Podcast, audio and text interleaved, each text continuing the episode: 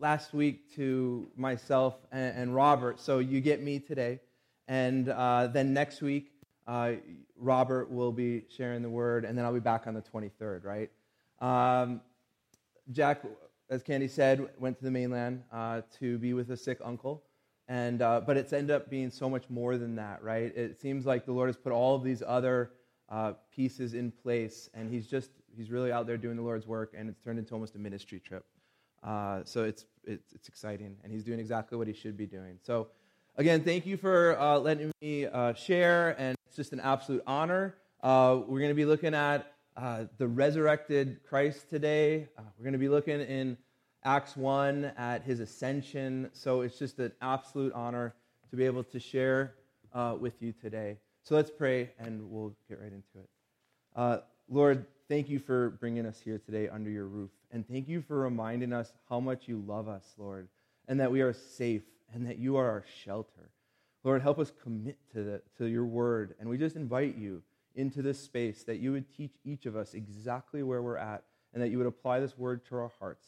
Lord, and uh, we just give you this time. Uh, we praise and worship you in your holy name. Amen. Amen. Um, so, as I said, we're going to uh, be in Acts 1. Uh, after speaking to Robert uh, over the last week, uh, we thought that looking at the early church would be great, right? Looking at how the apostles started out after Jesus left is some great instruction for us, right? we get some instruction from Jesus, and then we also get to see what the apostles were doing. And it's really good for our church and for ourselves individually. And so for the next three weeks, we'll be looking at just the beginning of Acts. Um, in the beginning of Acts here, you'll see that it says, uh, of, the fo- of my former account, right?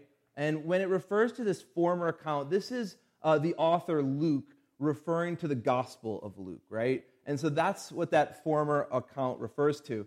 Now, the entire book of Acts uh, kind of it, it has three purposes, right? One of them is to show this like unstoppable progress of the gospel across the land, both geographically and also ethnically. Um, you also see this uh, great presentation of a history, right? Luke's gifted in his writing and recording of history. And then finally, in the book of Acts, you have these great defenses for Christianity um, you got to think about the early church and what they were up against, right? Uh, the, the politics in Rome, Greek thought, paganism. Uh, there was a lot going wrong. And the book of Acts has some, it shows us how the early apostles defended uh, the work of Christ in early Christianity. Um, and now, more specifically, in Acts 1, uh, we're going to see this great picture and how uh, the apostles were making godly decisions. Uh, we're going to see how the church relied on the word uh, and, and, how they were in, um, really like seeking God's will, right? And that's kind of going to be the picture we get as we look into, uh, into Acts 1. Now, I just got to thank Luke for writing the book of Acts, right? Because if you think about it, the Gospel of John left off with the resurrected Christ in Jerusalem with his disciples, walking with them and teaching them, right? And then if you go past the book of Acts, you end up in Romans. And now all of a sudden, you're with Paul awaiting his trial in Rome. And uh, we'd be like, how did the gospel get to Rome? Right? And who is Paul? So thank you, Luke, for writing the book of Acts and doing it with such detail, right? And it's going to give us a great picture today um, of some, some examples for us. So we'll pray and we'll get right into this. Uh, Lord, thank you for bringing us uh, an example of the apostles. Lord, we ask you to apply that example to our lives. So we just, we give you this word, Lord. I just ask for more of you and less of me. Uh, Lord, speak through the word here, and uh, we just thank you. In Jesus' name, amen. So uh, in Acts verse 1 through 5, it says, the former account I made, O Theophilus, of all that Jesus began both to do and teach, until the day in which he was taken up, after he, through the Holy Spirit, had given commandments to the apostles whom he had chosen, to whom he also presented himself alive after his suffering by many infallible proofs, being seen by then during forty days, and speaking of things pertaining to the kingdom of God, and being assembled together with them, he commanded them not to depart from Jerusalem, but wait for the promise of the Father, which he said, You have heard from me, for John truly baptized with water, but you shall be baptized with the Holy Spirit not many days from now. And so, the resurrected Jesus is walking with his disciples, right? And this is that piece, it's a beautiful piece of scripture where he's reinstating Peter. And he asked Peter three times, Do you love me? Right? Uh, and, and then Peter, uh, and then each time Peter says, Yes, Lord. And then Jesus says, Well, take care of my sheep and feed the lambs. And he asks him three times, right? Okay, now if you go back, remember when Peter denied Christ three times, right? And, and this is kind of like Jesus coming back to him and said, Man, I heard you. You denied me. And back then, Peter, you said that you would die for me and that you would represent me to the end, right? And Peter denied him. Okay, so now back to the end of John here.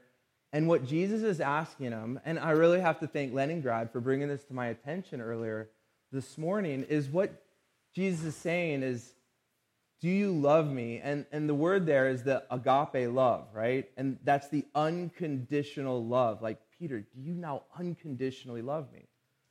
This is a bit heartbreaking. Peter's response is when he says, Yes, Lord, I love you. This is the phileo love, right? Which is the brotherly love. And so he asks him again, Peter, do you unconditionally love me? And Peter comes back and says, Yes, Lord, I love you like a brother. And then at the end of that, after the third time asking him, Jesus still loved him anyway. And Jesus gave him the work that was to be done. And this is the instruction he gives us to follow him, right? To follow him is the instruction he gives Peter and that's the mission he sends us out with, too, to just follow him. Sometimes we don't understand why all this is happening around us. And the disciples didn't understand everything either. And sometimes we're not to make sense of it. I don't know how education's going to go. I'm a teacher. But I know my Father God is good. And I know He's loving. And I know He told me to follow Him. And so now I'm going to draw close to the Spirit and be in the Word, and He's going to unfold all things under His authority. And the reason that we're in John, just to kind of set the stage here, is because we're going to see a similar response of the apostles in the book, like Acts 1. And I think it's really important to kind of like understand their place with God's authority, and we need to understand our own. So, the point here now that I want to make is that after Jesus tells Peter to follow him, it's almost sad, Peter's response, and I'm just going to read it to you. Peter's concern at this point was about John. And he says, he says, What are we going to do about this guy following us, right? Will John still be with us for the ascension, right? Will John, the author here, still be with us? And then this is Jesus' answer to that if I want him to remain alive until I return, what is that on you? Right? He's putting Peter in his place. Like, that's not for you to know the times or the seasons. That's my authority. He's like, you must just follow me, right? We're going to see a similar interaction in Acts 1 when uh, the apostles asked Jesus, Well, are you going to reinstate Israel now? before you ascend, and there's going to be a similar interaction. So I just kind of wanted to set the stage with that. So now in Acts 1, right, um, in the first verses there, uh, we see that Jesus, through the Holy Spirit, is instructing the apostles uh, in what to do in his absence. And in the beginning of Acts here, he's really setting up these proofs, right? We talked about how Acts has lots of defenses for Christianity. And he sets up these facts um, about his resurrection and his ascension. And one of the ones we can see is in uh, 1 Corinthians chapter 15, verse 6. And Paul describes one of these proofs. And he says, Jesus, he was seen by over 500 brethren at once, of whom the greater part remain to present. They were, they were there, um, the 500 were there, and many were seen like 25 years later in the days of Paul. Uh, these, these proofs are, are wonderful for us to kind of just have and know, right? Now, Luke reminds us that Jesus didn't teach of all these extra things that um, he knew of, right? I mean, you can imagine what Jesus had gone through. He'd gone to the cross and all the work of absorbing all our sins. But when Jesus is returned with his apostles, what's he teaching on? He's teaching on the things pertaining to the kingdom of God. He didn't change the message. He's still committed to the follow me, the salvation, uh, the, the importance of prayer and fellowship and obedience and relying on God's will. And that's, what we're, that's the picture we're going to see the apostles uh, show us. And it's the picture that we want to kind of take away today. Um, that the things pertaining to the kingdom of God is what we need to have our eyes set on. So, what's the instruction that uh, Jesus gives his apostles? Uh, Jesus tells uh, his apostles to wait, to wait for the promise of the Father, right, which is the Holy Spirit. Now, a little side note there it's one of those beautiful pictures of the Trinity, right? There's lots of times through Scripture you can see it, but this is one of them where you have Jesus um, saying, wait for the promise of the Father, which is the Holy Spirit, right? So you get that little picture of the Trinity there. So I wanted to kind of just dig a little deeper into this idea of waiting, right? As we as they were waiting for the promise of the Father, what were they doing while they were waiting? Because when I first read through some of this, I was like, all right, cool, I can wait. I'll just sit back and just wait till the Lord's ready to move, right? And He's going to be really clear because I'm not moving until I get that message, right? And I almost started to look at it like a passive approach. Like I was just going to kind of sit back and chill until the Lord was ready to really tell me He wanted me to move. And then so I was like, well, I don't know if that seems right. Something's not feeling right with that. So let's take a look at what the apostles were doing um, when they were waiting. And then as I was looking into it, uh, I came across this scripture in Lamentations 3, and it's the, it's the prophet's hope. It's Jeremiah's hope here. And it speaks of this waiting. So I, I just like to share this with you. It's a great encouragement for our time um, with all the uncertainties going on, too. And it says this I'll just read verses 22 through 26. It says, Through the Lord's mercies, we are not consumed, because his compassions fail not. They are new every morning. Great is your faithfulness. The Lord is my portion, says my soul. Therefore I hope in him. The Lord is good to those who wait for him, to the soul who seeks him. It is good that one should hope and wait quietly for the salvation of the Lord. So I was like, sweet, okay. I want to wait on you, God. So help, help me understand what that looks like, right? So as we looked at the, as we're going to look at the apostles here, their waiting looks like obedience, right? It looks like in the Word, staying close with Scripture. They're praying, and they're in fellowship. And then I think about all that, I'm like, dang, that's a busy day, right? So I, I um, Oswald Chambers kind of summed up this idea of waiting that made a lot of sense to me, and I'd like to just share that with you.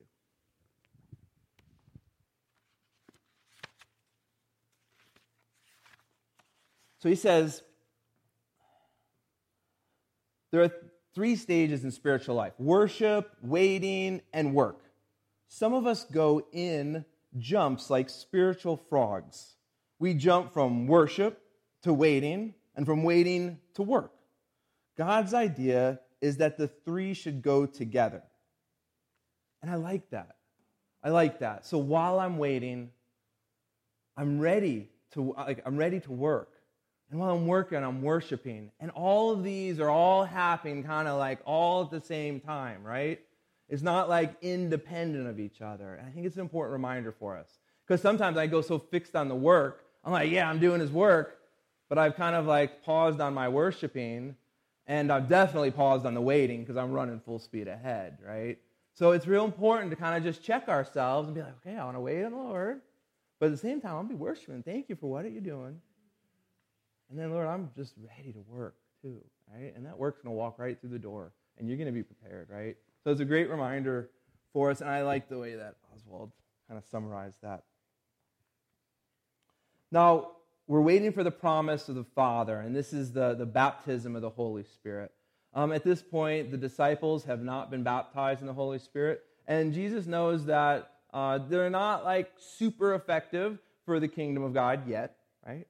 Uh, but what this baptism is going to end up being, and we're going to see it in the next weeks here, is it's going to be this total immersion of the Holy Spirit, right? And, and a good way of thinking about it is uh, like a condition that you live in every day versus just an experience you have once in a while. Or like, you know, I got baptized when I was 12, right? It's not just something that happens once and, okay, my baptism is done, right? This is something like a condition that every morning we wake up, we're baptized and immersed in the Holy Spirit. And just knowing that, right?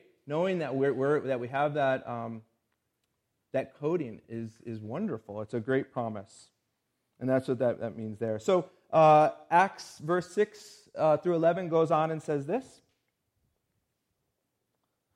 Therefore, when we had come together, they asked him, saying, Lord, will you at this time restore the kingdom of Israel? And he said to them, It is not for you to know the times or the seasons which the Father has put in his own authority. But you shall receive the power when the Holy Spirit has come upon you, and you shall be witnesses to me in Jerusalem and in all of Judea and Samaria and to the ends of the earth. Now, when he had spoken these things while they watched, he was taken up, and a cloud received him out of their sight.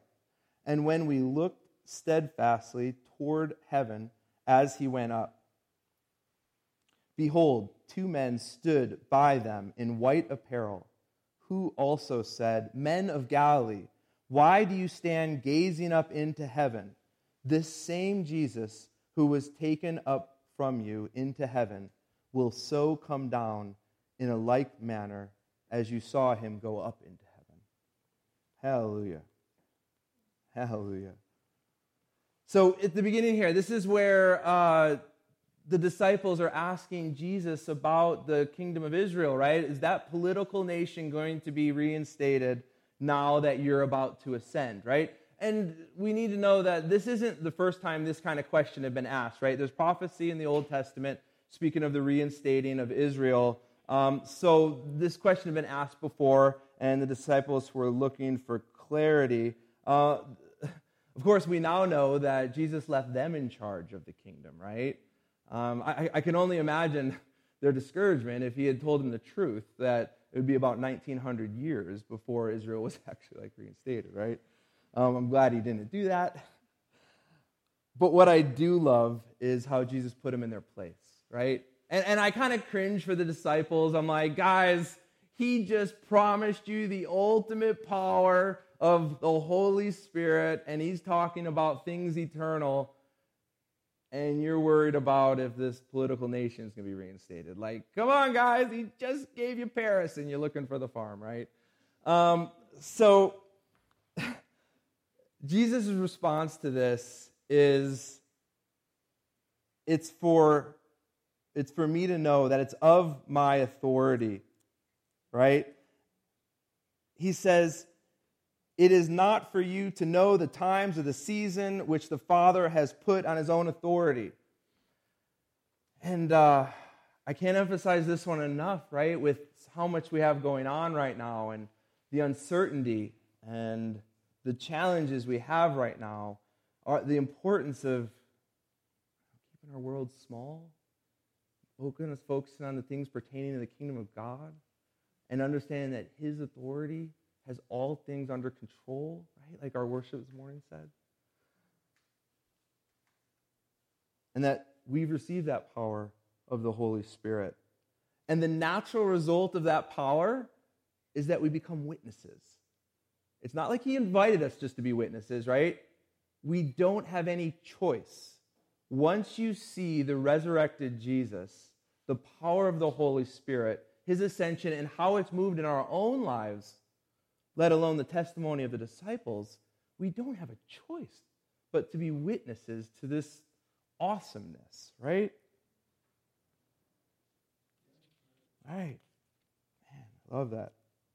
So we're witnesses today, right? We're witnesses to the ends of the earth, right? Because we're about to look at where he told the disciples to go, and it wasn't a cakewalk. But we're like witnesses, and we're called to, to move the gospel. Maybe you're calling us to the ends of the earth. Maybe it's just our neighbor.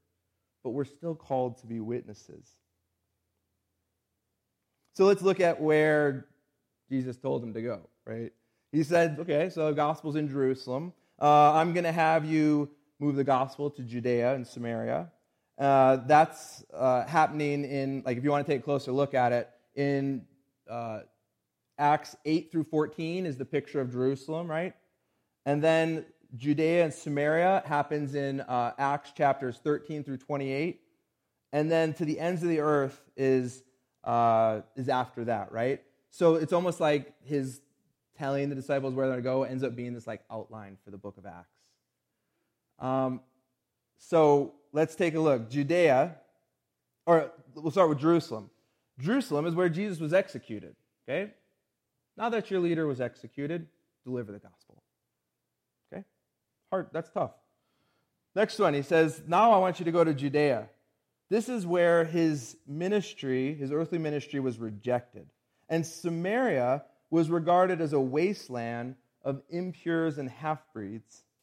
And to the outermost parts of the earth, where the Gentiles were, is referred to in Scripture as nothing better than fuel for the fires of hell. And this is the work that Jesus called his disciples to. Not easy work, but he's equipped them in all the right ways, right? Um, so, anyway, I just wanted to, that's cool enough. So, uh, verses 9 goes on and talks about his ascension. Super amazing. Uh,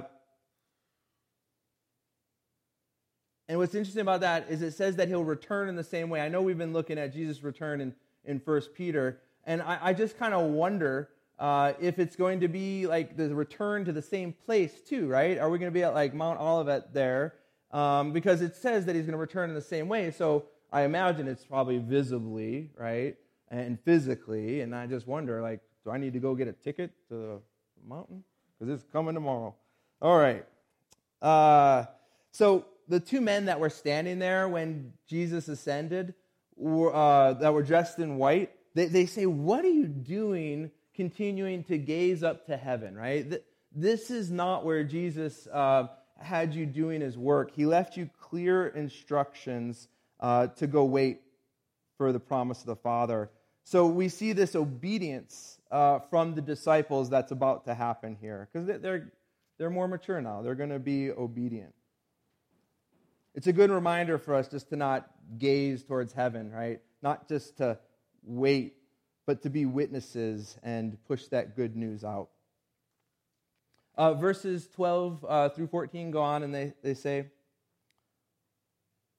when they returned to Jerusalem from the mount called Olivet, which is near Jerusalem, a Sabbath day's journey, and when they had entered, they went up into the upper room where they were staying Peter, James, John, and Andrew, Philip and Thomas, Bartholomew, um, yep, and Matthew, James the son of uh, Alphaeus, and Simon the Zealot, and Judas the son of James.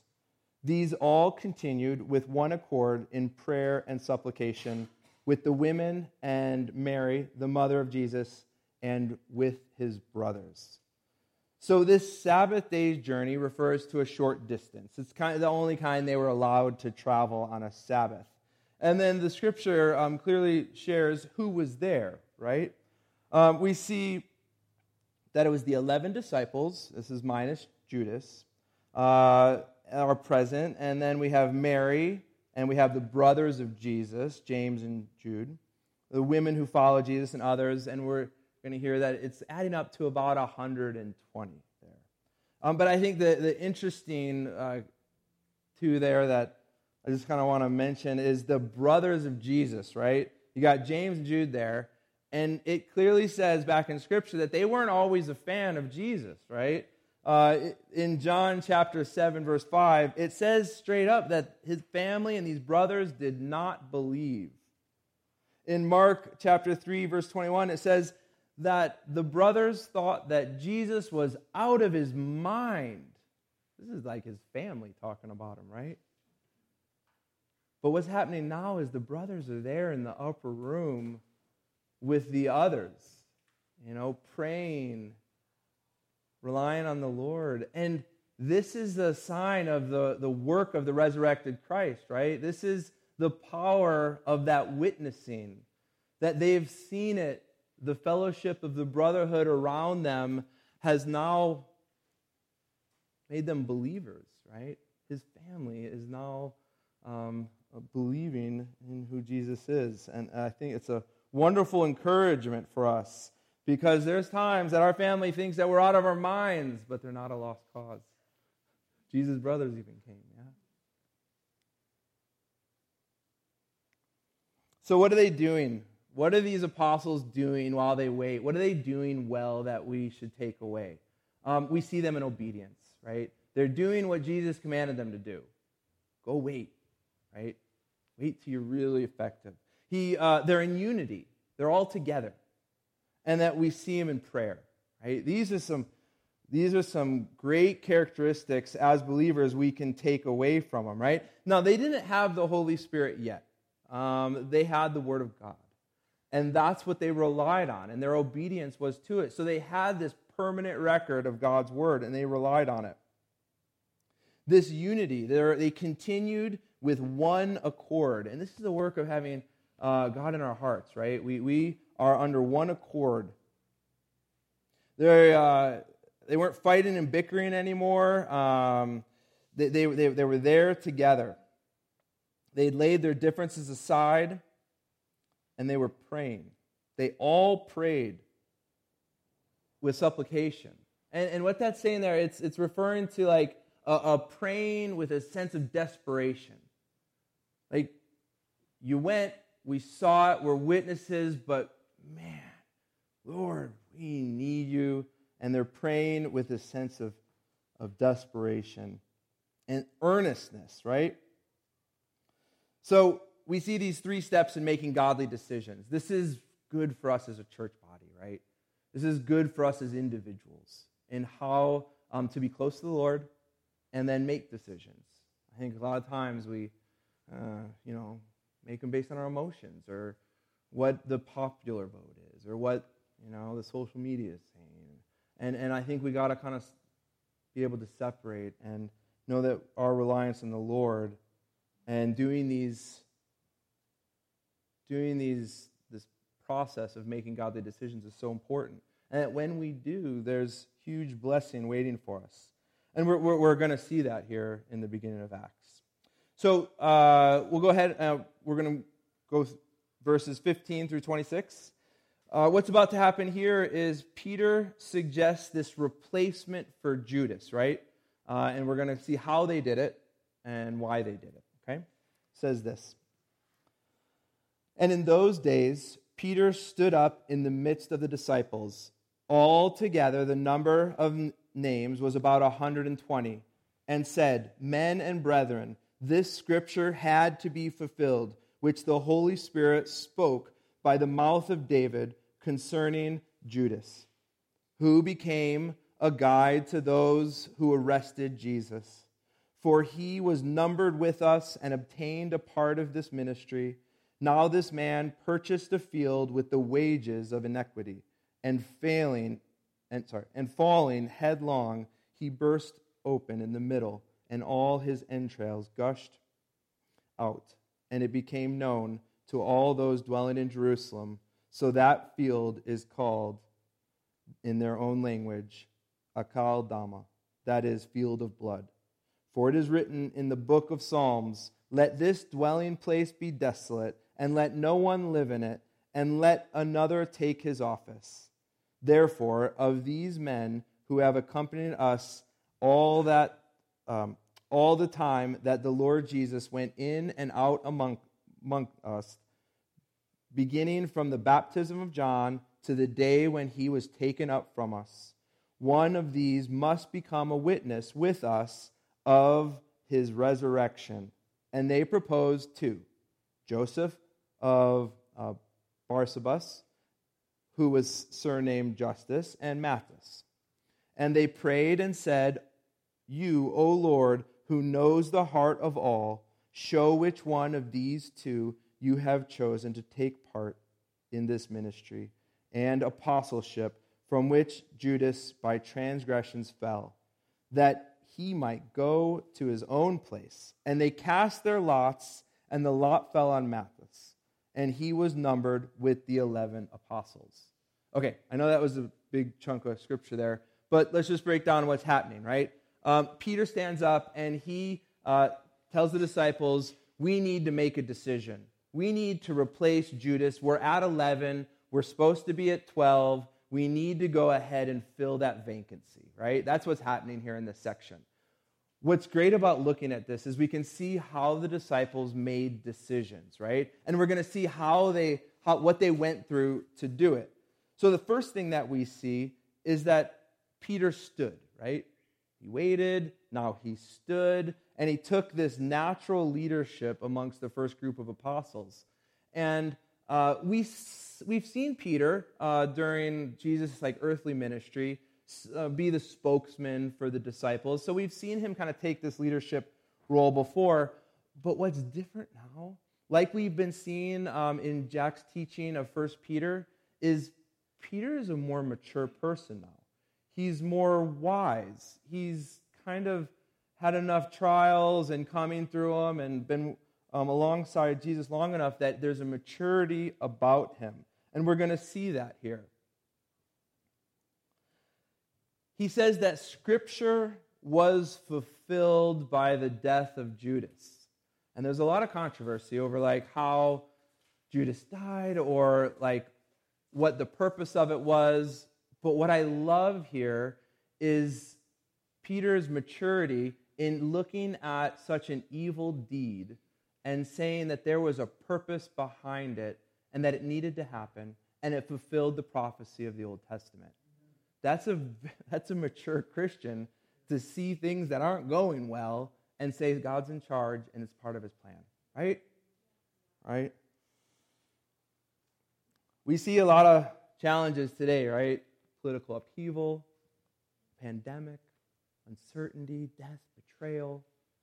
Social media is out of control, right? I think we got to keep coming back to who's in charge and know that, that God's got it under control, right?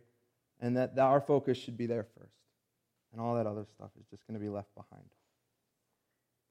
Uh, a little side note about this field of blood. Pretty gruesome detail here. I'm glad the children have been dismissed to Sunday school.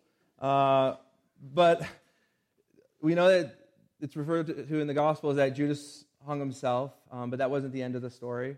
Uh, here it clearly tells us that the rope didn't hold and that he plummeted to the ground where um, he spilled his blood. And that was one of the reasons that field was called uh, the field of blood. And it's interesting that they say that all of Jerusalem knew this, right?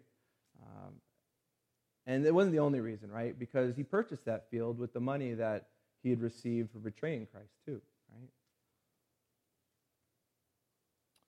Now, Peter is quoting scripture.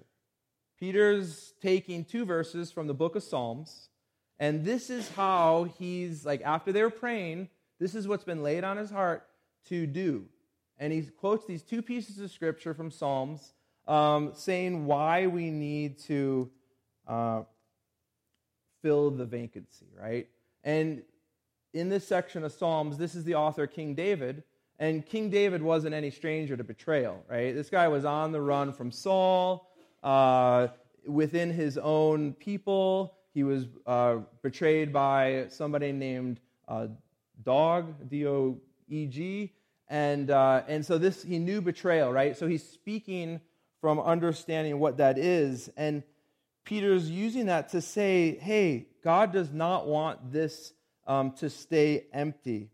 Uh, I think it speaks to Peter's maturity too, because this is the first time in Scripture that Peter is using the word to speak, right? And it's kind of an interesting note there. It's the first time in the New Testament that Peter is using Scripture.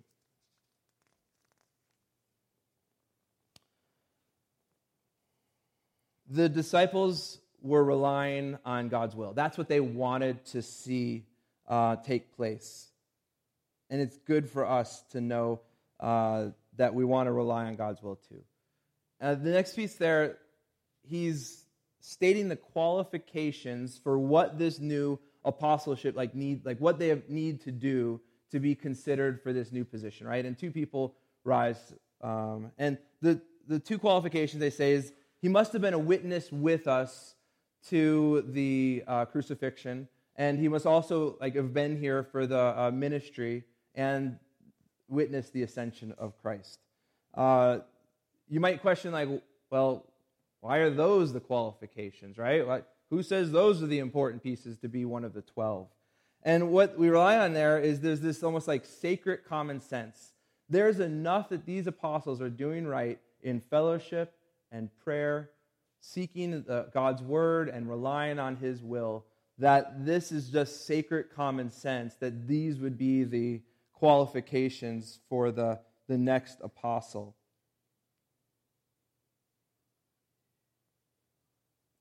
In verses four, uh, 24 through 26 here, uh, they prayed. And the reason I say this is because their next move seems a little unusual, right?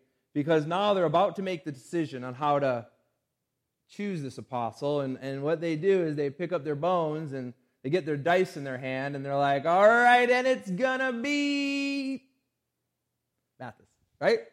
And they roll their dice.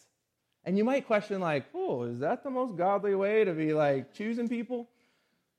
But it's okay, right? It's okay because they didn't just like come up with this out of nowhere, right? They knew uh, that it had been spoken of in Proverbs and uh, that God was in control of all things, that they were really seeking the Lord through prayer, and that they were, they were relying that these lots would um, determine who God wanted in, their, in that position. So in Proverbs uh, 16 33, it says, uh, The lot is cast into the lap, but its every decision is from the Lord. Right? So these apostles weren't just making it up, they weren't winging it, they knew what they were doing. It was God's discerning will.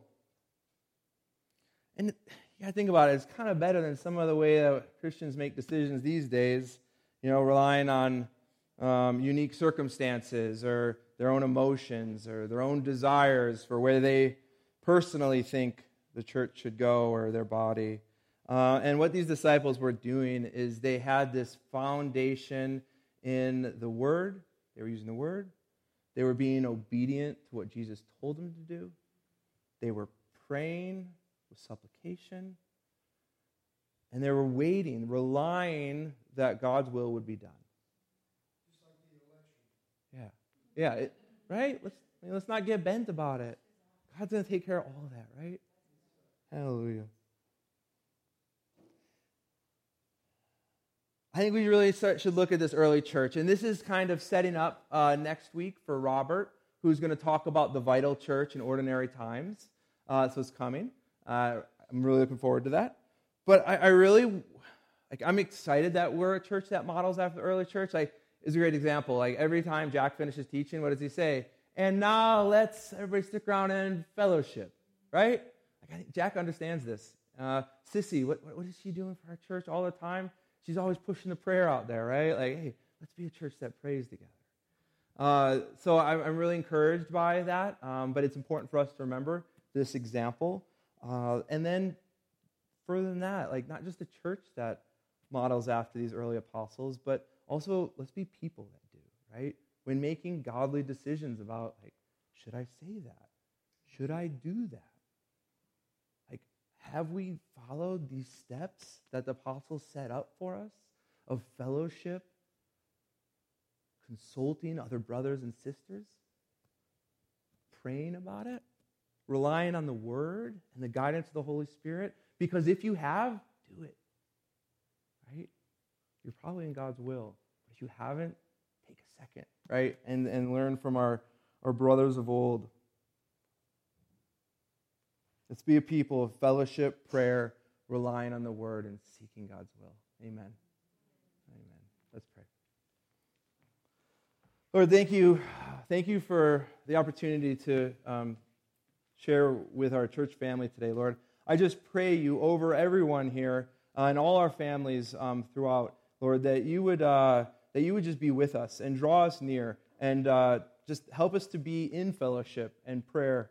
And Lord, we just love you and we praise you in Jesus' name. Amen. Amen.